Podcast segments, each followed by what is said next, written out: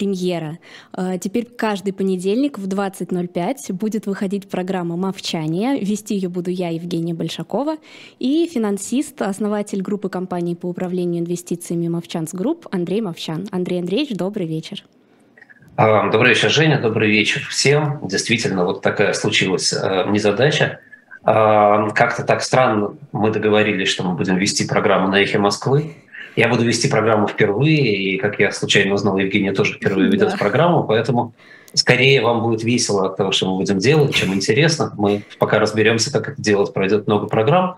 Но вот, тем не менее, каждую неделю мы будем выходить в эфир 20 часов по а, Москве, 18 часов по Лондону, откуда я, собственно, буду в этот эфир выходить. А, и большая просьба присылайте нам вопросы, потому что а, программа наша, в общем, посвящена экономическим и финансовым вопросам, о которых обычно молчат или мовчат по-украински. Мы теперь немножко все по-украински заговорили. А, а мы об этом будем говорить или размовлять, да, поскольку фамилия моя трактуется дво, двояко. Мовчан это можно воспринять и как тот, который размовляет, и как тот, который мовчит. Что я делаю периодически и то, и другое. Вот. И на передаче я буду делать периодически и то, и другое. Э, Евгения будет вести программу со мной, она будет олицетворять глаз народа, который, как известно, глаз Божий. Периодически я буду к ней как к народу обращаться за поддержкой. Периодически она будет обращаться ко мне как народ, к специалисту. И из этого, наверное, у нас что-то должно хорошее получиться. Так или иначе, вопросы присылайте. А мы сейчас начинаем говорить. А, мы будем рубрики свои создавать потихоньку, мы будем придумывать по ходу. Вот на сегодня мы придумали несколько. И первая рубрика, которая совершенно напрашивается на меня, сидящего в Лондоне вот в этом самом октябре 2022 года, это рубрика, которую мы назвали условно «Офигеть», что примерно вся Британия делала последний месяц. И это рубрика о том, что э, происходит такого в экономике и финансах в мире, что нас самих очень сильно удивило – и, конечно, Британия чемпион месяца, чемпион недели.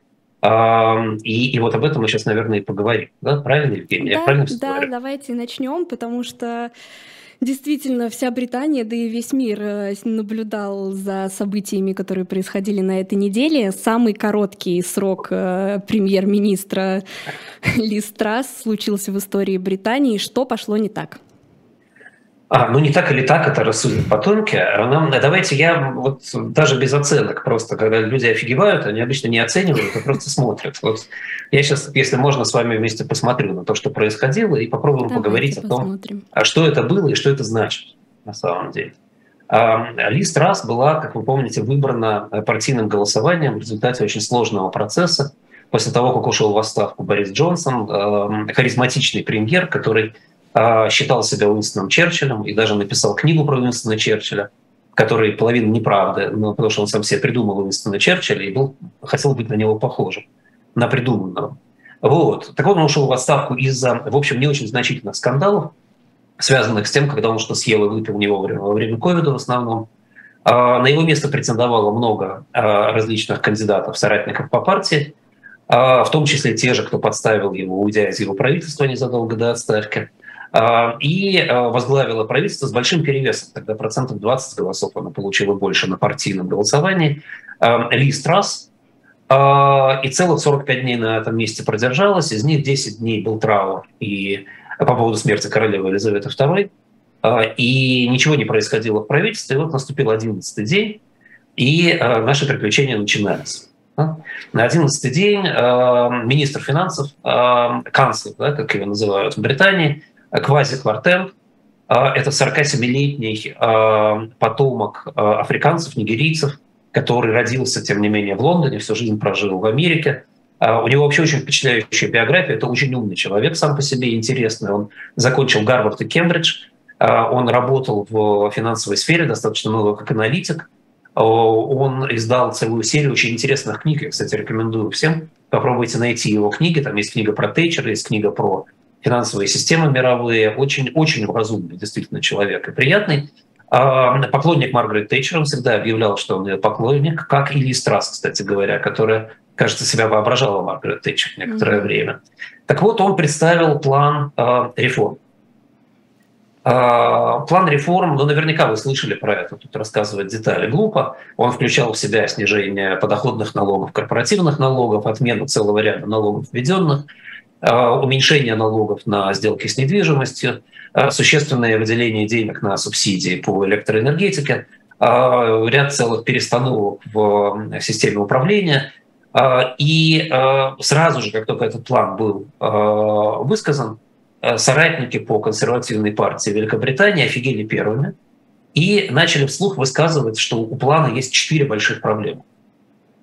Первая проблема, он был на минуточку не сбалансирован на 260 миллиардов фунтов. Но чтобы вы понимали, ВВП Британии где-то 2,7 триллиона, соответственно, это 10% ВВП. Это цифра, на которую не сбалансировать бюджет не удавалось, в общем, пока еще никому. Понятно, что э, идея Квартенга состояла в том, что экономика начнет расти и бюджет начнет наполняться деньгами, но вот здесь и сейчас, сегодня предлагалось выложить просто так 260 миллиардов. Это значительно либористичнее, чем у либористов, либеральнее, чем у либералов, коммунистичнее, чем у коммунистов. Никто из них, собственно, не предлагал такого серьезного разрыва в бюджете. И это, в общем, э, удивляло э, самих консерваторов, потому что главный принцип консервативной партии, который сформулировал в свое время еще Маргарет Тэтчер, состоит в том, что денежного дерева не существует. Э, нет государственных денег, есть деньги налогоплательщиков, мы должны сперва их где-то взять, потом куда-то потратить. Вторая огромная проблема у этого плана состояла в том, что он одновременно давал оппозиции два слабых места в политике партии для того, чтобы в них бить. Первое очень серьезное – это предложение ограничивать забастовки. А предложение достаточно жесткое, а, которое звучало так. В новом законе должно, должен быть запрет на забастовки, а, если только э, предложения по оплате, которые выдвинули забастовочные комитеты, не обсуждаются с владельцами предприятий. То есть если владельцы предприятия говорят, мы отказываемся обсуждать предложение о зарплате, идите бастуйте. Угу. Если владельцы предприятия говорят, мы готовы обсуждать э, предложение, мы будем обсуждать. Сегодня, завтра, через год, три года будем обсуждать. Сколько хотите будем обсуждать. Интересно. Забастовки запрещены. Это достаточно жесткое условие. Учитывая, что забастовка – это национальный спорт Великобритании. Здесь бастует что-нибудь все время. Особенно, когда длинные выходные, например, пятница, суббота, воскресенье. В четверг обязательно все идут на забастовку, чтобы выходные были еще длиннее. Это очень удобно. Да, и это очень сильно не понравилось, естественно, либористам и огромному количеству избирателей. И ну, зачем так подставляться? Да, большой вопрос. А, второй, э, второй слабый пункт, конечно, это снижение подоходного налога для самых богатых с 45 до 40 процентов и отмена ограничения на бонусы финансистов. Ну, то есть две красных тряпки, которые лучше бы вообще прятать в дальний угол и доставать очень аккуратно среди ночи, чтобы никто не видел. Здесь это было сделано частью программы. Понятно, что основная масса избирателей не платит 45% подоходного налога. Это значит, что у них ощущение, что их лично обобрали в этой ситуации. Финансисты – это всеобщий враг, всегда, везде, и особенно в Лондоне, и э, разрешать им нелимитированные бонусы после восьмого года – это тоже очень жесткое заявление, конечно. Вот. А часть доклада была посвящена напрямую обвинениям своей партии. Эта штука очень неприятная, когда вам говорят, что у вас слишком сложная налоговая система – а она в основном консерваторами создавалась. Когда вам говорят, что налоги, только, которые только что ввели консерваторы, будут отменяться, понятно, что на это среагировали очень э, защитным образом соратники по партии, но это не понравилось. Ну и, наконец, последняя, самая неприятная вещь, на мой взгляд, как специалиста, да, но не на взгляд публики, угу. это странное манипулирование фактами. Квартан предложил организовать 40 офшорных зон на территории Великобритании, где снизятся налоги на прибыль и подоходные налоги но предложил это сделать в точности географически в местах, где очень высокие экологические налоги, где очень дорогая стоимость выделения земли. То есть фактически там, где делать бизнес, все равно не выгодно. То есть это какая-то абсолютно, ну, в таком, в, прошу прощения за каламбур, российском стиле политическом. Новость, которая новостью не является. А здесь такого не прощают. И, и естественно, рынки среагировали на эту ситуацию очень резко. Фунт упал на 10%, длинные долги упали, сразу же доходность их выросла примерно на 1%, даже на полтора где-то. Соответственно, 30-летки упали на 40%. И все бы это было просто в рамках рынка, ну, рынок и рынок. Если бы пенсионные фонды британские не владели с плечом длинными британскими суверенными долгами. Ну и вот вы можете представить себе, существует британский пенсионный фонд, mm-hmm. относящийся к какой-то промышленности, или даже церковный, например. Здесь есть и такой пенсионный фонд. И он, причем два или три, э, держит британские банды, у которых доходность там, условно говоря, 3%, а он платит за них там 1,75, зарабатывает, соответственно, там, процентов 6-7 в год и чувствует себя отлично. И тут вдруг цена падает на 40% у этих бандов, А если у тебя плечо 2 или 3, то у тебя падение, соответственно, составляет 80 или 120. Да? И твой пенсионный фонд, по идее, должны попросить донести денег, вместо того, чтобы зарабатывать 5 или 6 процентов. А, и если мы сегодня успеем, мы поговорим о том, как это было в России после 24 февраля. Но пока надо понимать, что это катастрофа пенсионной системы, которую спровоцировал один человек, выпускник Гарварда, за одну секунду. А, Центральный банк Великобритании резко вынужден был вмешаться и начать откупать банды. А вообще, вообще, Британия же страна традиций и страна правил. И ситуация, когда кто-то спровоцировал Центральный банк на действия, зависимые от действий правительства, эта ситуация абсолютного embarrassment. Это позор такой, что дальше некуда. С этим жить дальше невозможно. Центральный банк должен быть независим и не должен вмешиваться. Поэтому здесь уже такое пятно сразу легло на э, репутацию всего правительства. Э, и э, Трасс в, это, в этом отношении действует, ну, как бы э, логично, но неправильно. Да? Она увольняет Квартенга, пока он э, летит в Вашингтон на заседание Международного валютного фонда, ничего ему не сообщая, собирает пресс-конференцию, которая длится 8 минут, на которой она сообщает об увольнении, не отвечает фактически на вопросы и уходит. Успев заявить за 8 минут, что все, что говорил Квартенко, очень хорошо, но поскольку план не понравился публике, она его увольняет. Английская пресса моментально задает вопрос. Если этот раз считает, что все хорошо в этом плане, почему она увольняет Квартенко? Если она считает, что можно уволить Квартенго, план, который она поддерживает, почему она не уходит сама? Вопрос логичный, вопрос повисает в воздухе. Но мы, как россияне, знаем, как выглядят подобные вопросы в России. Да? Вот в Англии они выглядят, как оказывается, почти так же. На следующий день назначается Джереми Хан э, на позицию министра финансов, на позицию канцлера. Джереми Хан знаменит тем, что до этого он отвечал долгое время за систему здравоохранения в Британии – которая в Британии традиционно считается худшей системой, самой ужасной, про нее все анекдоты. Значит, всегда, когда говорят, что вот чем мы недовольны, мы недовольны системой здравоохранения. Вот человек, который успешно ей руководил в течение многих лет, назначается министром финансов. Надо сказать, что он тоже человек непростой. Он э, сын адмирала военно-морских сил Великобритании, выпускник Оксфорда, э, человек очень серьезный, и, и даже у него есть такая загадочная, неприятная черта в его биографии. Он э, является родственником Освальда Моза, э, лидера фашистов британских в свое время. Он происходит, на самом деле, из очень аристократической семьи, в отличие от Квартенга, прямая противоположность. Да, ему 55 лет, он очень серьезный человек. Кстати, к вопросу о том, как в э, Англии аристократы обходятся со своим национальным прошлым и нынешним, он женат на китаянке. Угу. В общем, все это, то, о чем у нас говорят, о спеси аристократов, англосаксонской, все это давно в прошлом. Вот. Но так или иначе, Джереми Хант очень сильный политик и сильный человек. Он выступает перед парламентом с заявлением, что отменяет почти все, о чем говорил Квартенг. При этом за его спиной сидит Ли Страс с грустным видом, ничего не говорит. И лейбористы моментально объявляют, что Джереми Хан стал премьером, но только нам об этом пока еще не объявили. Все это э, с учетом того, что англичане вообще любят буллинг как, э, как способ юмора, как вид э, ироничного взаимоотношения – да, это все звучит чудовищно для Листрас. Она должна была с очень большим трудом это выдерживать. И, видимо, не выдерживала. А, потому что дальше она начинает делать глупую ошибку на глупую ошибку. Она, в частности, например, ее лейбористы приглашают на встречу, как оппозиция имеет право вызвать премьера на встречу. Она посылает вместо себя Пенни Мардан, который заместитель а, ее. Пенни Мардан приходит в аудиторию, а, начинает свое выступление со слов, что Ли Страс занимается очень важным делом и ни в коем случае не могла прийти, поэтому пришла я. В этот момент в аудиторию входит Ли Страс, садится и начинает слушать, что она говорит. Да, вот такие совершенно безумные вещи начинают происходить.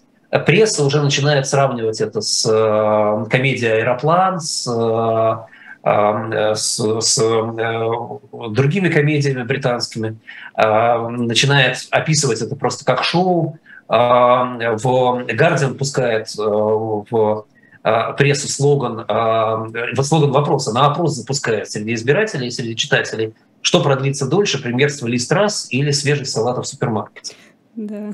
Вот, вот на таком уровне да, идут дискуссии. Вот. В ответ на этот раз не сдается. Она выступает с огромным интервью, в котором заявляет, что у нее были ошибки, она их признает, она извиняется, но ошибки уже исправлены. Ровно в этот день проходит информация о том, что на 30% поднимаются ставки по ипотеке. Что такое ставки по ипотеке для англичан? 70% недвижимости в Англии в ипотеке.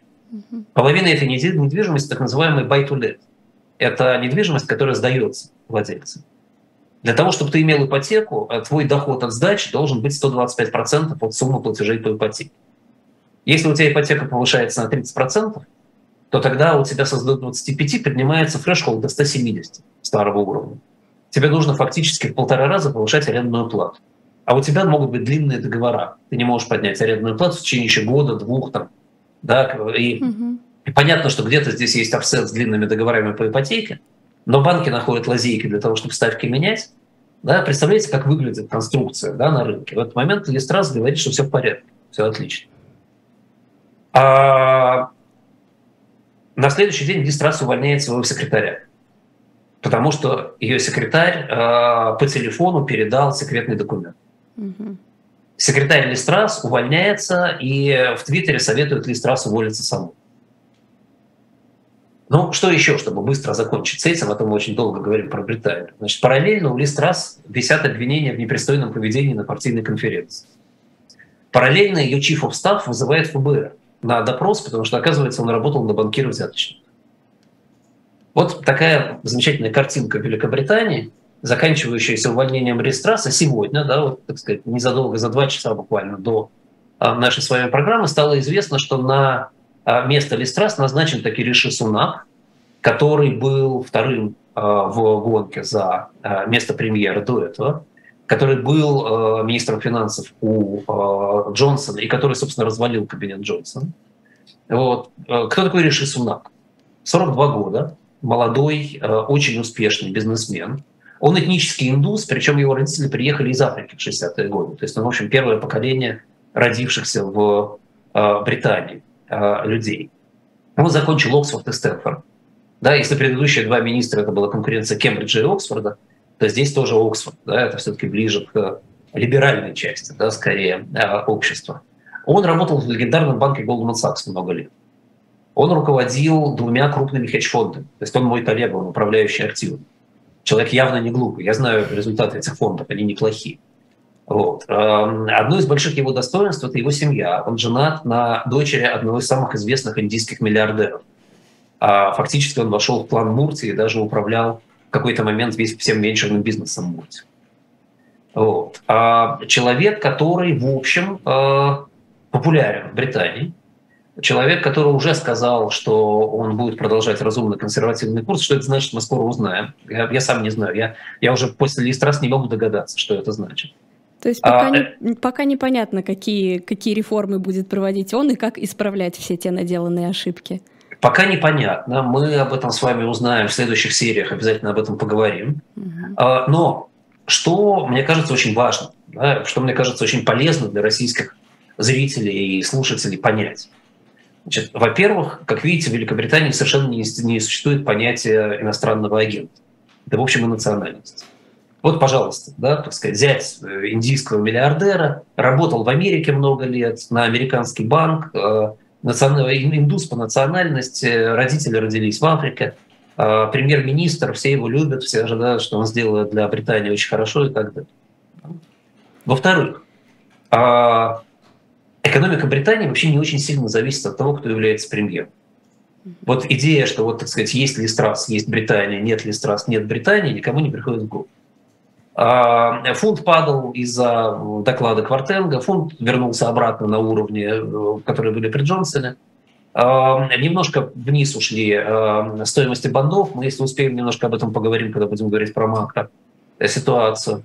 А, проблемы есть, проблемы есть. Изменились они по сравнению с тем, что было два месяца назад? Нет, в общем, не изменились. Более-менее понятно, как они будут решаться. А, были более-менее понятно, как живет страна, э, никаких пертурбаций, никаких демонстраций по этому поводу, никаких столкновений, ничего не происходит. В общем, э, Британия умеет э, переживать правительственные кризисы и даже любит, я бы сказал, это делать в последнее время.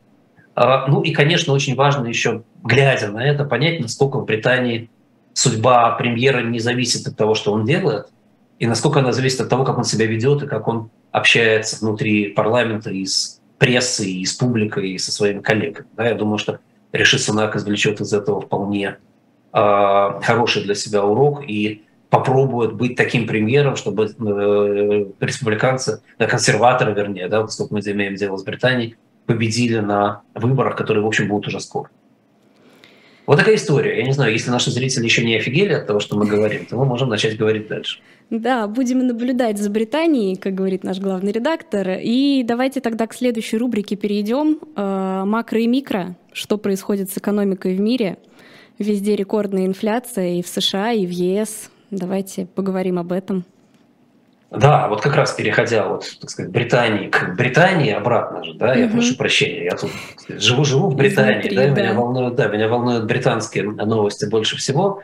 А, давайте поговорим о макро и микро, то есть вообще в какой картинке мы сейчас находимся.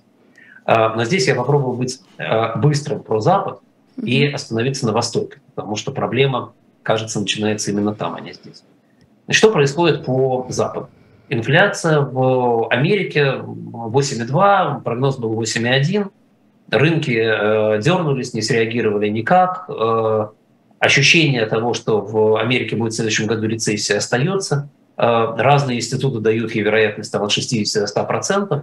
Ну, рецессия была в Америке в 2011-2013 годах, ничего этом такого страшного нет. Они это э, прекрасно переживут само по себе. Важно понимать, что инфляция месяц к месяцу, да, ведь 8,2 – это инфляция год-год, да, это то, что накопилось за год. Она медленно меняется, потому что каждый месяц у нас только одна двенадцатая часть меняется от этой инфляции. А, а вот инфляция месяц к месяцу в Америке уже меньше 5%. И а, если говорить про инфляцию как про фазовый процесс, в который в первую очередь идут а, натуральные ресурсы в инфляцию – потом добавляется еда, которая очень емкая с точки зрения натуральных ресурсов, потом добавляются товары, потом добавляются сервисы, то в Америке инфляция проходит уже третью стадию к концу, то есть уже еда и ресурсы падают в цене, э, товары начинают падать в цене, сервисы пока растут, да, но и где-то уже там понятно, что где-то к началу следующего года, к там, второму кварталу следующего года инфляция будет полностью под контролем. Американцы считают, что ставка повысится до э, там, примерно 4,5-5%, да, но, по крайней мере, э, там представители ФРС так говорят, там, там Дейли говорит, что 4,5-5%, а Харкер говорит осторожнее, да, что она вырастет до, до 4 и выше в течение там, 22 года. Вот. А, а, посмотрим. Но, но мы вот для себя прогнозируем действительно где-то 5% потолок ставки. К этому времени инфляция, скорее всего, стабилизируется на уровне где-то 5-4,5% там э, волшебное неравенство Черковой будет выполнено о том, что в момент разворота ставки ставка выше, чем инфляция. И уже в 2023 году мы ожидаем разворота ставки. Ставка должна пойти вниз, потому что пора исправлять проблемы с рецессией. А в Британии ситуация происходит медленнее. Ну, вообще, кстати говоря, это мы не первый раз наблюдаем. А Британия обычно проходит все экономические циклы чуть позже Штатов, а Европа чуть позже Британии. И сейчас мы наблюдаем в точности это. В Британии цена на а, природные ресурсы уже начала падать, цена на еду стабилизировалась, цена на товары и сервисы еще растет. Инфляция 8,8, а, если ее считать по-американски, и 10,1, если считать по-британски, они по-разному считают, американцы и британцы. А в чем разница? Брит... Разница в том, как учитывать расходы на домохозяйство, считать стоимость недвижимости или стоимость аренды недвижимости. Угу американцы считают аренду, а британцы говорят, мы можем посчитать и так, и так, но мы же умеем там и в ярдах, и в метрах, да? Ну, и да. вот ставки, и поэтому инфляции две всегда, 8,8 против 10,1. Угу. Вот. А, но, но, но все равно 0,5 месяц к месяцу, то есть не сильно отличается от э, показателя в Америке. Вот. И надо сказать, что хорошо и там, и там, это то, что такие вещи, как здравоохранение, образование, коммуникации – чисто бытовые товары, Браун и White, инфляция как была в пределах 2,5%, так и осталась.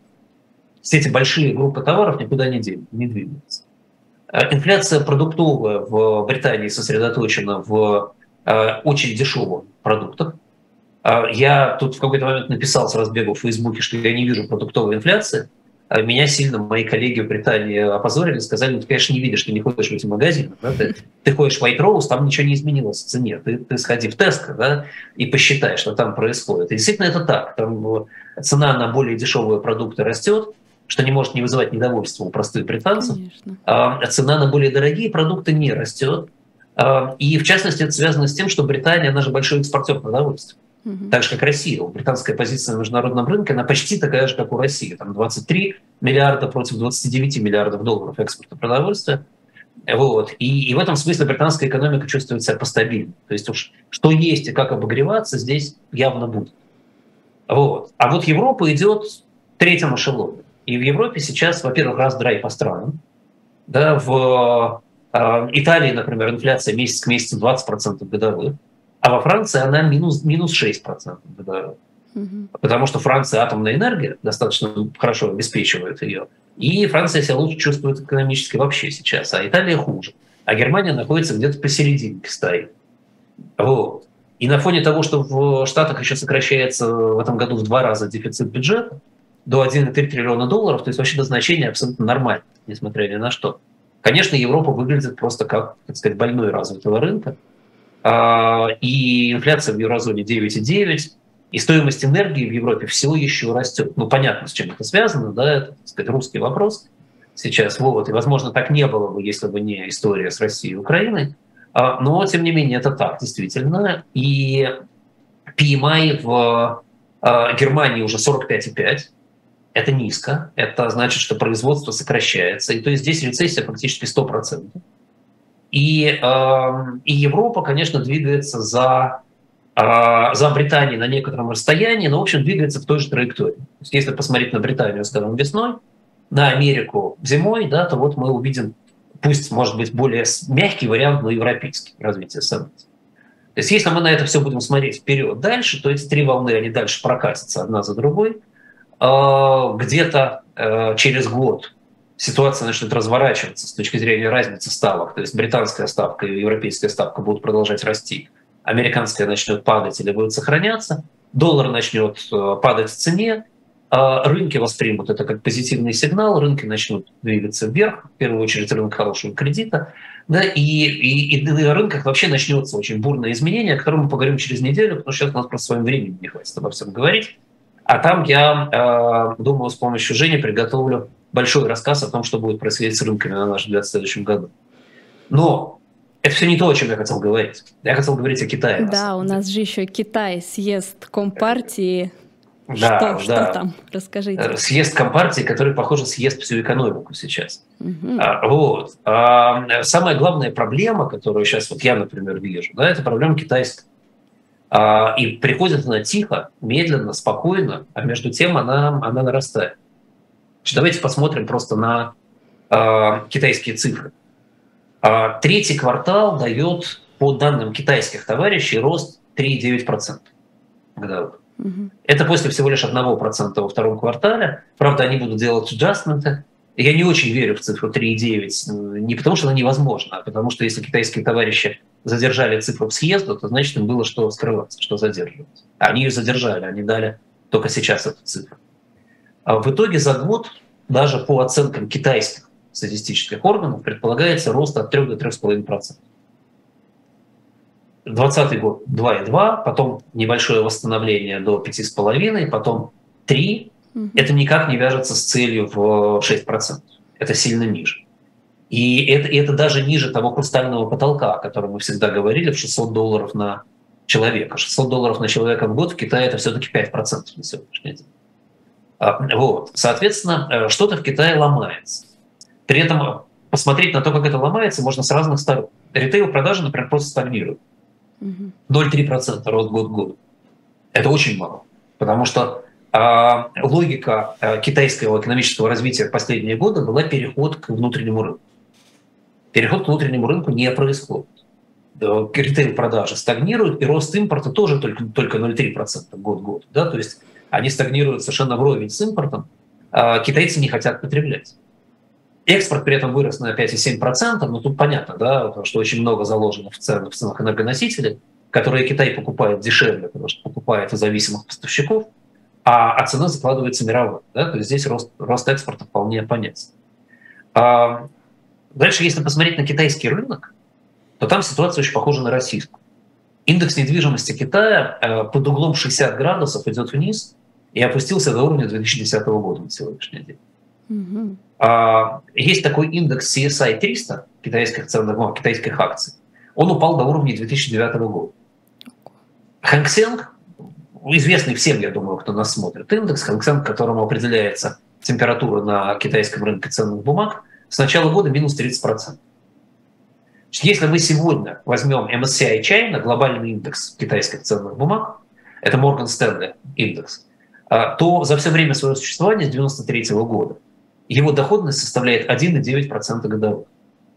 Значит, доходность S&P за тот же период составляет где-то 8% годовых. И вот к вопросу о быстро растущей, развивающейся экономике, в которую надо вкладываться, потому что как же, это же Китай, это же не стагнирующие Соединенные Штаты Америки. Да, вот, вот как на самом деле обстоят дела. А при этом последние 10 лет Китай достаточно резко развернулся в сторону государственного капитализма. Да, это все вот, так сказать, мы все слышали по-русски, да, уже много раз в России. Огромные вложения идут в госкомпании, а вложения в госкомпании э, естественным образом убивают частных конкурентов. Потому что не, симметричная картинка получается, неравновесная. При этом недавние исследования, которые сделаны в Китае, но внутри Китая не публикуются, показывают, что в китайских госкомпаниях производительность труда 60% от частных. Угу. То есть Китай 10 лет намеренно вкладывает в предприятия, у которых производительность на 40% хуже, чем у тех, в которые он не вкладывает. А Банк Китая удерживает ставку на уровне 3,65. Ровно, да, плоско. Уверяет, что инфляция 2,8. При росте в полтора раза цен на энергоносители, Китай, который потребитель энергоносителей, огромный, я не очень верю в том, что инфляция 2,8. Ну, давайте мы на этом месте остановимся – да, но э, получается, если инфляция 2,8, получается, что реальная ставка положительная при падении роста ВВП сильно. Это не очень логично. Да? Почему это происходит? Потому что Банк Китая боится перегрева. Почему он боится перегрева? Потому что у вас огромный пузырь на кредитном рынке, на рынке недвижимости, где рассыпаются компании, все слышали про Эвергранда, да, недавний, и э, очень боятся китайские власти сейчас, что там будет просто коллапс типа 2008 года только на китайском рынке. Соответственно, ситуация не способствует развитию Китая. В долгосрочной перспективе, в долгосрочной перспективе индекс воспроизводства населения китайского 1,2. То есть они когда-то запрещали иметь второго ребенка, потом разрешили иметь второго ребенка. Сейчас они официально разрешают иметь второго ребенка, неофициально разрешают делать, что хочешь. А воспроизводство хуже, чем в европейских странах. Сильно хуже, чем в Британии, чем в Германии, чем во Франции. То есть Китай, э, китайские трудовые ресурсы потихоньку вымирают. Значит, если э, китайцы пойдут на поднятие до 65 лет пенсионного возраста, то к 2050 году трудовые ресурсы сократятся на 25% по прогнозам. А если не пойдут, то на 35%.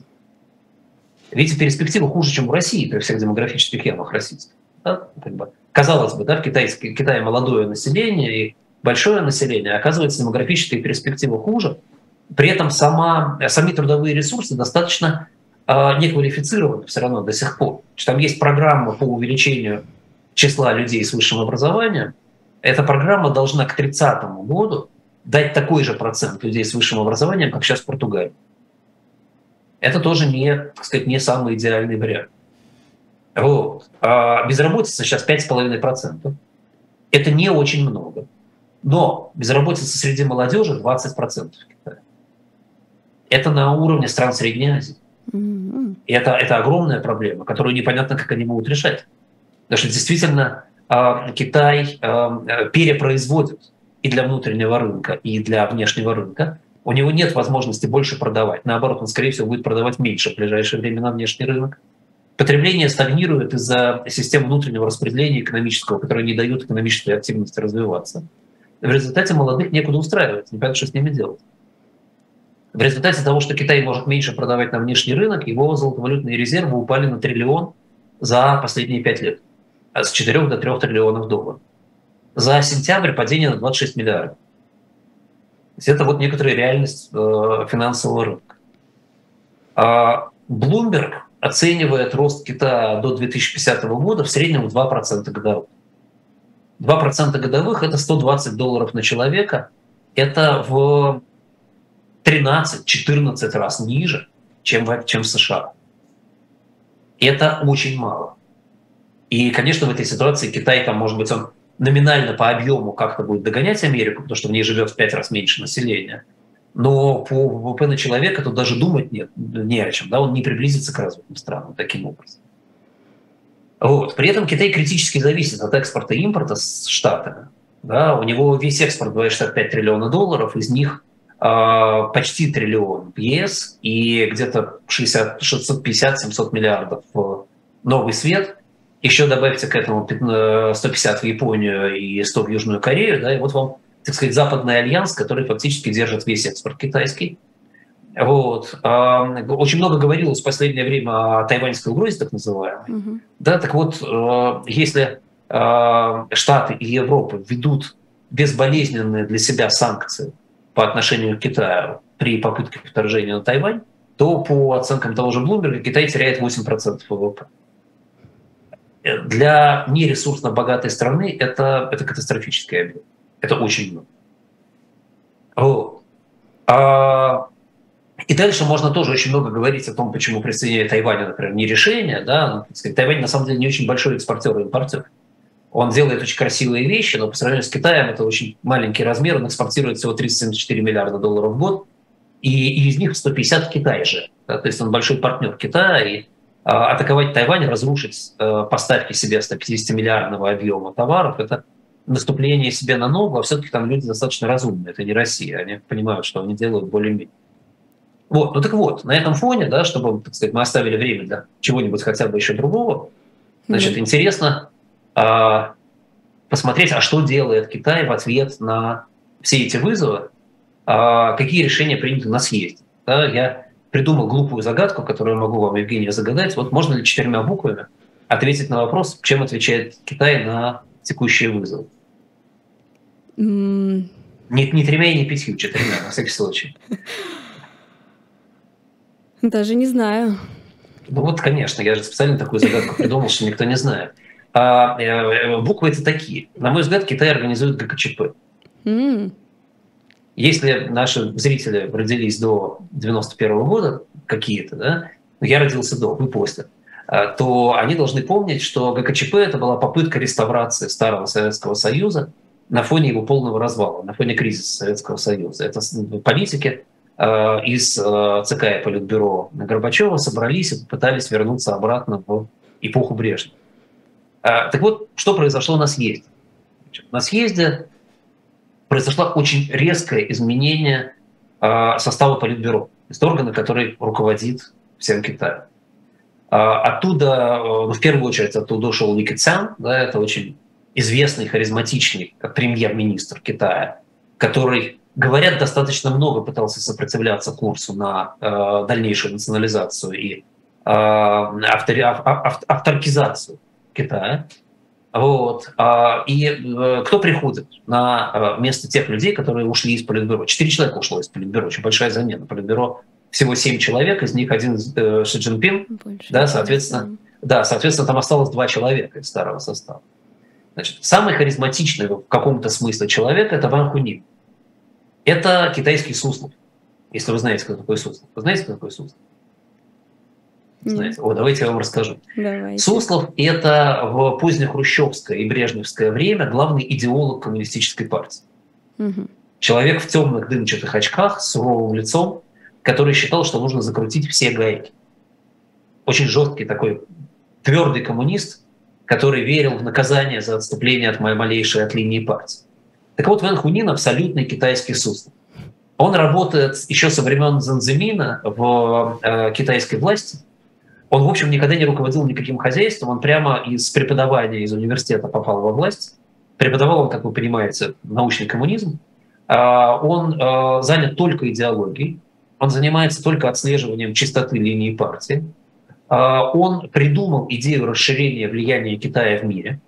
Если для этого со времен Дэн Джаопина а, Китай а, ограничивался своей территорией, и это было стратегией и тактикой Китая думать о себе и не думать о мире, то теперь а, при Ши Цзиньпине, особенно сейчас на третьем сроке, видимо, побеждает идеология активного вмешательства во внешние дела Китая во всем мире, что естественно, да, когда у вас экономические проблемы дома, то самое правильное – начать вмешиваться куда-нибудь вне дома.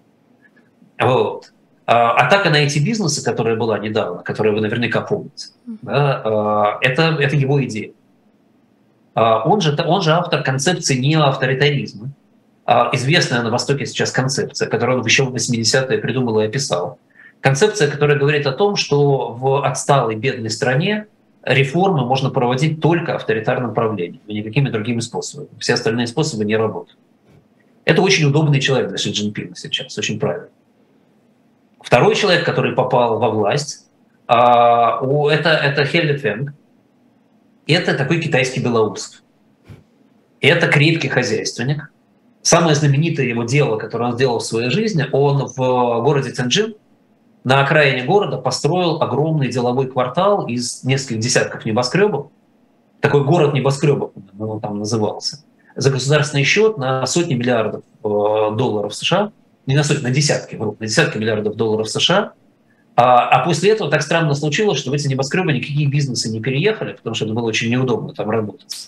И этот город обанкротился, никаких кредитов государственных не отдал, и все это развалилось. Но главная его идея, которую он все время продвигает, это всеобщее процветание. За счет того, что на богатых будут повышаться налоги, а зарплаты будут повышаться у бедных за счет государственного регулирования. Там звучит похоже. Да? По-моему, звучит очень похоже. Угу. Он много лет отвечает за пятилетние планы и за мегапроекты в Китае. Теперь он, э, возможно, будет первым замом премьер-министра. Несмотря на то, что там много странных историй. Например, он, когда руководил проектом «Шелковый путь» в Китае, он выдал очень много кредитов развивающимся странам, и эти развивающиеся страны с этими кредитами не расплачиваются. То есть, по-хорошему, можно было бы с него спросить в Китае, где деньги. Да, но вот, как видите, его повышают. Будущий премьер-министр Ли Кван, не путать с Ли Кван Ю, ничего общего, он был партийным руководителем Шанхая. Последнее его достижение, то, что по э, китайским же отчетам, да, по их собственным заявлениям, он провалил работу с ковидом в Шанхае. Э, было очень много разговоров о том, что во время, когда в этом году, в начале года опять разразилась эпидемия в Шанхае, он настолько игнорировал то, что происходит, что в какой-то момент даже с удивлением спрашивал подчиненных, что означают те или иные назначенные должности да, вот в процессе, там, скажем, старшего по кварталу там, и так далее. Зачем это все сделать? Вот. Тем не менее, он, похоже, будет премьер-министром, правда, назначение будет только в марте, не сейчас, для этого нужен отдельный плен. Два члена Политбюро из семи, э, Лихи и Джао Лиджи, будут заниматься только борьбой с коррупцией и э, идеологическими отклонениями в партии. Это очень серьезная работа сейчас в Китае. А еще два человека, которые вошли в высшее руководство, это Дин Ксуксан, бывший личный секретарь Си, да, Си Цзиньпина, мы, ну, мы знаем одного бывшего личного секретаря нашего президента, но он, правда, в правительство сейчас не входит. Да? А, а там, вот видите, вот теперь в Политбюро входит бывший личный секретарь.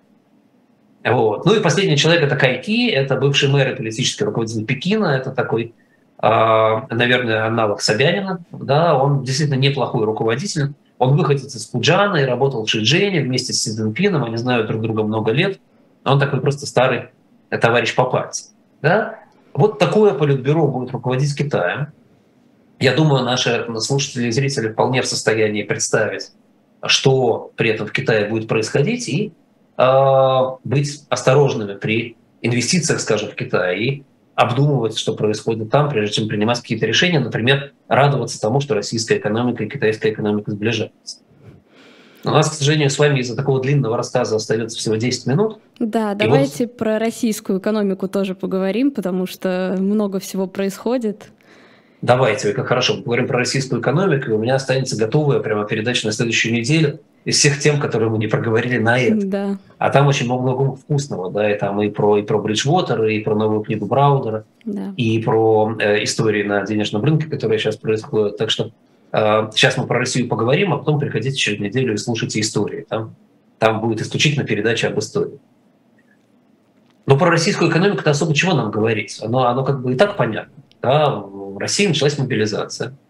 Уже она частично закончилась, частичная мобилизация частично закончилась, частично, частично продолжается. Да. да, частично опять начинается. Вот. А по а, моим последним данным, индекс деловой активности в строительстве в России за последние 30 дней минус 12%. Торговли минус 16%, промышленности он минус 3%, но я думаю, что там понятен секрет, почему он минус 3 всего лишь. Как вы думаете, Евгения, почему он минус 3 всего лишь? Чтобы не я это говорил. Не знаю. Да ладно. Я думаю, что вот это работа Мишустина и Медведева, это ВПК просто так поднимается. Mm-hmm.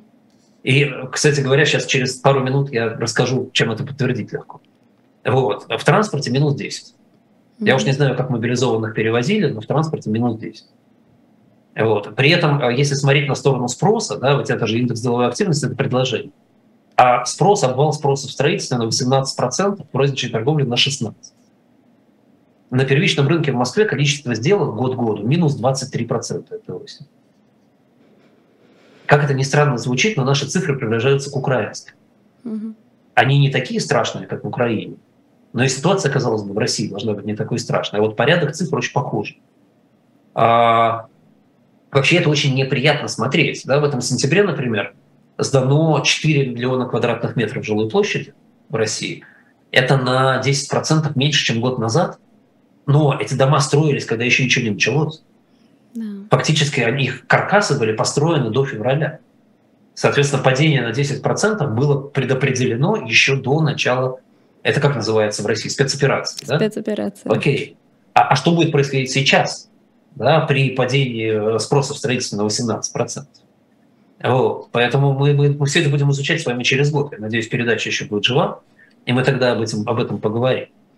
А, мы э, невероятно успешно проводим дегазификацию. Насчет денацификации не знаю, но дегазификация идет великолепно. А, экспорт упал на 40% в этом году и на 67% за 12 месяцев газа. А добыча газа упала на треть в России, внутренний спрос упал на 5%. Но внутренний спрос, понятно, упал, потому что промышленность падает. Вот. А, а так, вот, пожалуйста, минус 67% за 12 месяцев экспорт газа. А, правда, это не, не главная статья нашего экспорта, да, но все тем не менее. А, на этом фоне экспортные цены на газ в Штатах опустились до уровня января. Все, цикл закрылся. Пошантажировали их власть. В Европе, правда, они все еще на 50% выше, но, но Европа отстает, да, Европа дойдет до этого уровня. Европейский газ всегда со временем падает до цен на, на, на хабе Хенри в Америке. Вот, так что выручка в России уже, естественно, упала сильно э, меньше до, до спецоперационной, частично спецоперационной. Вот. Э, но мы продемонстрировали всему миру, что мы и без этого можем обойтись. Вот. А производство стали минус 12% год году, производство чугуна минус 15%. Но, внимание, возвращаемся к ВПК. Внутренний спрос на сталь вырос на 17% к прошлому кварталу. Начали производить бронетехнику. 17% в прошлом кварталу – это много. Начали много производить бронетехнику. Я не знаю, сейчас я тут в Англии сижу, меня слушает Ми-6. Я специально для Ми-6 говорю очень важную информацию. Много бронетехники начали производить. Вот судите по спросу на сталь внутреннюю. Вот. Параллельно мобилизация есть мобилизация, минус триллион рублей в банках. То есть я не знаю, сколько людей выехало, но я знаю, сколько они вывезли. Триллион рублей они вывезли. Вот. А ставка депозита в банках а, уже почти 7% э, рублевые, и чем длиннее депозит, тем она выше. А, и это говорит о том, что банки ждут повышения ставок. Еще лишний триллион рублей есть ликвидности, то есть э, там, если считать сальдо обмена с центральным банком, там все-таки плюс триллион в пользу банков сейчас. Но если триллион вынесли за месяц, да, то это сальдо может уйти в ноль достаточно быстро. Особенно если проблемы будут продолжаться, а очень многие э, люди, особенно специалисты, даже не бизнесмены, а специалисты, по моим сведениям, готовятся уезжать еще из страны, что они как бы ну, собираются, думают о том, как это сделать и так далее, вот, то этот триллион могут вывести запросто в течение там, квартала, может быть, 4-5 месяцев страны, и э, сальдо уйдет до нуля. А, интересный эффект а, того, что сейчас происходит, ускорилось взятие ипотеки, ипотека начала расти и замедлилось взятие потребительских кредитов. Почему так? А вот я вас хотел спросить, почему так? Вы же там живете, почему так? Даже не могу предположить. Ну, я тоже не знаю, почему так. А, я думаю, я думаю, я могу пофантазировать, что так потому, что обещали же списывать долги по ипотеке, если погибнет человек, да, mm. мобилизованный.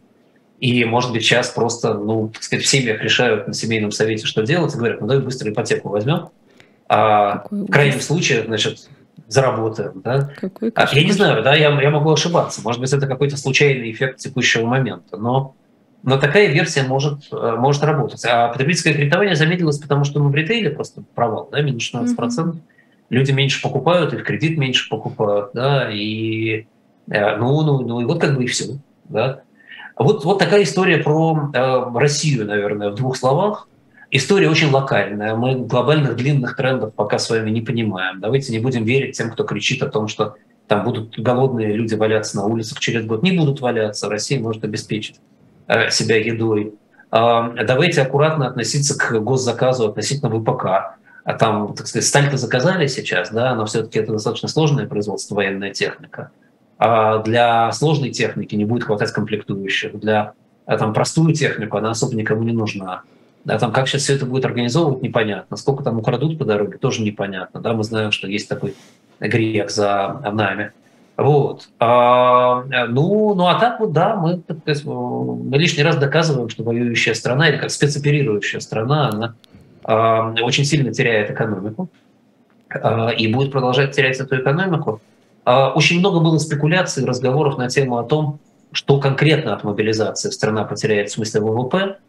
Ну, во-первых, на эту тему очень сложно говорить. Я сам отвечал на этот вопрос несколько раз и все время так, так сказать, держал фигу в кармане, потому что понимаю, что вопрос крайне сложный, потому что мы не понимаем, там, никого мобилизовали по профессиям, никто э, уехал по профессиям до конца. Мы только понимаем, что обычно и там, и там это более или менее актуальные профессии с добавленной стоимостью, потому что это люди, в общем, более молодые, более энергичные, с э, каким-то опытом хорошим.